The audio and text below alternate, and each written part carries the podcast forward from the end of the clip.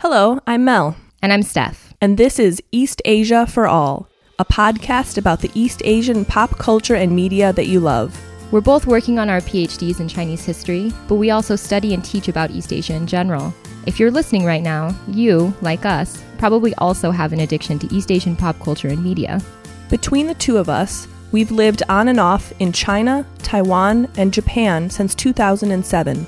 So we're taking our love for East Asia, our experiences there, and the knowledge we've gained in the Ivory Tower and making it available beyond our classroom walls.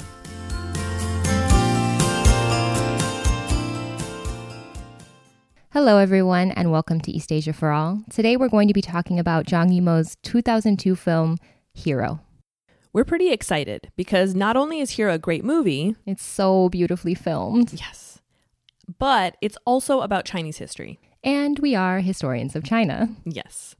It's about the Qin Emperor, or Qin Shi Huang, who's often called the first emperor of unified China and who founded the Qin dynasty in 220 BCE. And the film Hero is reasonably historically accurate. Um, I watched it as an undergrad as part of a Chinese history class. And we also showed part of Hero for a guest lecture in a pre modern world history class. It gave us a really great platform to discuss ancient China and how early empires functioned.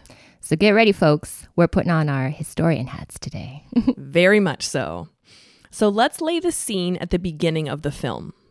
yeah, so it starts during what's called the Warring States period. There were multiple small states that were in the central eastern part of modern China around the Yellow and Yangtze River valleys, and we'll put a map in the show notes to make that more clear for folks. So during this time, there were seven major states fighting for supremacy, and the Qin, led by Qin Shi Huang, was just one of them. Qin Shi Huang and the Qin eventually conquered the other six states and founded the Qin dynasty. But the Qin dynasty only lasted for 15 years. Which really begs the question why are we even bothering to talk about it? I mean, my car is 14 years old already and going strong, and it could literally last longer than the Qin dynasty. So why? Your car will likely last longer than the Qin dynasty. It's so true. So even though the Qin dynasty was so short, it is incredibly famous. There have been a lots of movies and television shows made about it, and it's probably the source of the modern day English word China. So why all the fuss? Well, first of all, Qin Shi Huang had the terracotta army built for his tomb, very famous, and also built sections of the system of walls in North China known as the Great Wall. So he quite literally left a monumental physical trace of his rule. And he also implemented a lot of practices that lived on well past his rule, including standardized written script, coinage, and measurements. Maybe most importantly, though, Qin Shi Huang was the first emperor in this area of the world and established the first empire in present day China. So before that, the rulers of different states in that area called themselves kings or wang. But Qin Shi Huang united all those kingdoms to create an empire, so he called himself the Emperor Huang Di. So as a film, Hero really grapples with his transformation from kingdom to empire. So maybe we should talk a little bit about the film. Right, so Hero premiered in 2002 in China and Hong Kong, and it made its way to the US theaters by 2004. And it was directed by Zhang Yimou, Who, by the way, is from Xi'an, where Qin Shi Huang's tomb in the Terracotta Army was discovered. Exactly. And if you're familiar with Hong Kong cinema, you'll recognize some of the movie stars in Hero, including Tony Leung, Maggie Cheung, and Donnie Yen. Um, Jet Li and Zhang Ziyi, for ex- example, are from Beijing, but these other actors are from Hong Kong. The point is, it's an all star cast of epic proportions. Yes. And the plot is loosely based on real historical events. It retells the story of an assassination attempt on Qin Shi Huang.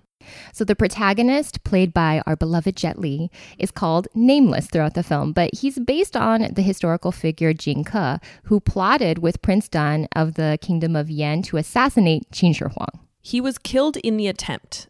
And spoilers, that's also what happens to Nameless. I mean, this movie came out more than 15 years ago. Right. Longer than the Qin dynasty ago. So you should have seen it by now. yeah. You should rush out immediately Yeah. and watch it if you have not. Stop here. Um, yeah. So Nameless dies, sadly, at the end of the film, but not before a series of very artistic and poignant scenes. yes. One thing that we love about Hero is the beautiful cinematography. At the beginning of the film, Nameless arrives at Qin Shi Huang's court with the intent to assassinate him. Now, Qin Shi Huang is aware of this and deeply suspicious. And so the framing device of the film is that they have a conversation about who he is and why he's arrived. And in the course of their conversation, the story of how Nameless came to this position of assassin is told through a series of vignettes. And the color scheme of these vignettes is crucial too. This is another aspect of the really amazing cinematography. Exactly. So Qin Shi Huang's perspective has a blue color scheme. Jing Ke, or Nameless, is red. Broken Sword. Who is another assassin played by the actor Tony Leung. Yes. So his perspective, or Broken Sword's perspective, has a green color scheme. And as far as we can tell, the scenes which have a white color scheme are unbiased or something close to the truth. We could talk forever about how beautiful Hero is, from the color schemes to the music to the martial arts. But one of the things that we really want to highlight is how the events in Hero tell us a lot about this ancient period of history in which empires were sprouting all over the world. And one of the components that many empires had was a universalizing ideology. Ah, yes, the good old universalizing ideology. A universalizing ideology is really important in how a lot of empires function because it's a set of ideas that theoretically could include or bring in anyone of any culture. So instead of having a smaller, limited ideology that only applied to people living in a certain area or worshiping a certain god, a universalizing ideology could apply to anyone. A classic example of a universalizing ideology in our contemporary world would be the Latter day Saints, commonly referred to as the Mormon Church. You don't need to have been born into an LDS family to become a Latter day Saint. They're happy to convert anyone. Anyway, if you watch Hero, you will see that the universalizing ideology is Tianxia, which the movie translates as our land. You could also translate it as everything under the sky. Both translations convey some of the inclusiveness and universality of the idea. So now instead of having a Zhao territory, Wei territory, and Chu territory, there's simply a unified Chinese territory, or in this case, the Qin territory it conveys the idea that all these different peoples are actually part of one unified people and they occupy a unified land. The idea makes it seem like there should be one unified state instead of multiple smaller states. So, this is obviously a really important idea. It began a long history of having a large unified state in the area of present day China. And this really connects with the ideology used by the current ruling government of China and to the context in which Hero was made in the early 2000s. Right. So, how this universalizing ideology was used by Qin Shi Huang is, I think, pretty clear in the film. Coming out of the Warring States period, there was a lot of unrest, and as Nameless, who, by the way, in the film eventually comes around to the side of Qin Shi Huang, Nameless says in the film, quoting Broken Sword, The people have suffered years of warfare. Only the king of Qin can stop the chaos by uniting all under heaven. Right. So this universalizing ideology is used to justify some pretty brutal acts in the film, and it's not too far off the bat with historical justifications as well. But in the context of the contemporary People's Republic of China, this is doubly significant. So remember, when the movie was made and released in the early 2000s, the Tiananmen Square massacre, in which student and worker protesters were tragically killed by the government, wasn't that long ago. And for those of you who aren't familiar, these protests took place in the summer of 1989 when students gathered in Beijing demanding that the Communist Party hear their voices and consider their opinions on the direction China was going.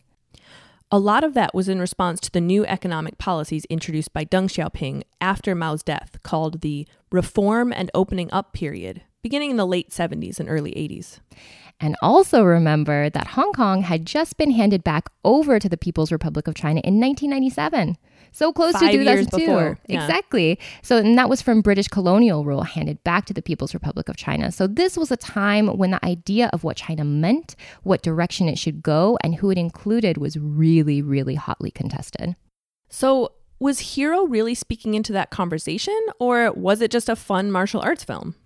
Well, hmm. here's a quotation from actor Tony Leung, who, as we said, played Broken Sword in a 2002 interview right when the film came out. Quote, I agree with the message of peace and human kindness in the film. For example, during the June 4th incident, he's referring to Tiananmen Square, I didn't join in any demonstrations because what the Chinese government did was right to maintain stability, which was good for everybody. End quote. Yeah. Now, Leung claims that he was misquoted, but from the archived news articles we can find, which we'll link to in the show notes, multiple news outlets covered this quotation and the intense backlash that followed. And that's just one actor. But even the final title card of the film seems to end on this generally optimistic note about unity above all else.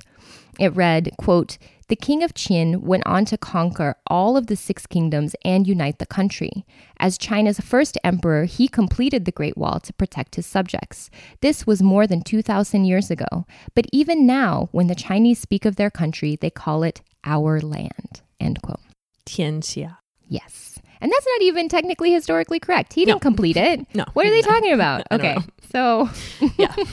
It is a solidly optimistic and somewhat historically inaccurate take on what was a pretty brutal process.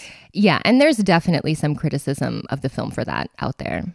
Now, despite its flaws, we both really enjoyed Hero. It's true. Um, besides how beautiful and fun Hero is to watch, it also has a good deal of history, including historical technology and innovation, which we don't even have time to cover here. So we'd love to hear your thoughts and questions on any aspect of Hero or Qin Shi Huang. Leave comments on our blog, email us, or find us on social media. We're on both Twitter and Facebook at East Asia for All. Thanks for listening. In wrapping up, we'd like to thank the University of California, Santa Cruz Humanities Institute for their generous funding and support. If you like East Asia for All, you could really help us out by telling others about the podcast and leaving a review on iTunes. You can follow us on Twitter at East Asia for All or visit our website, eastasiaforall.com, for show notes and more information about the podcast.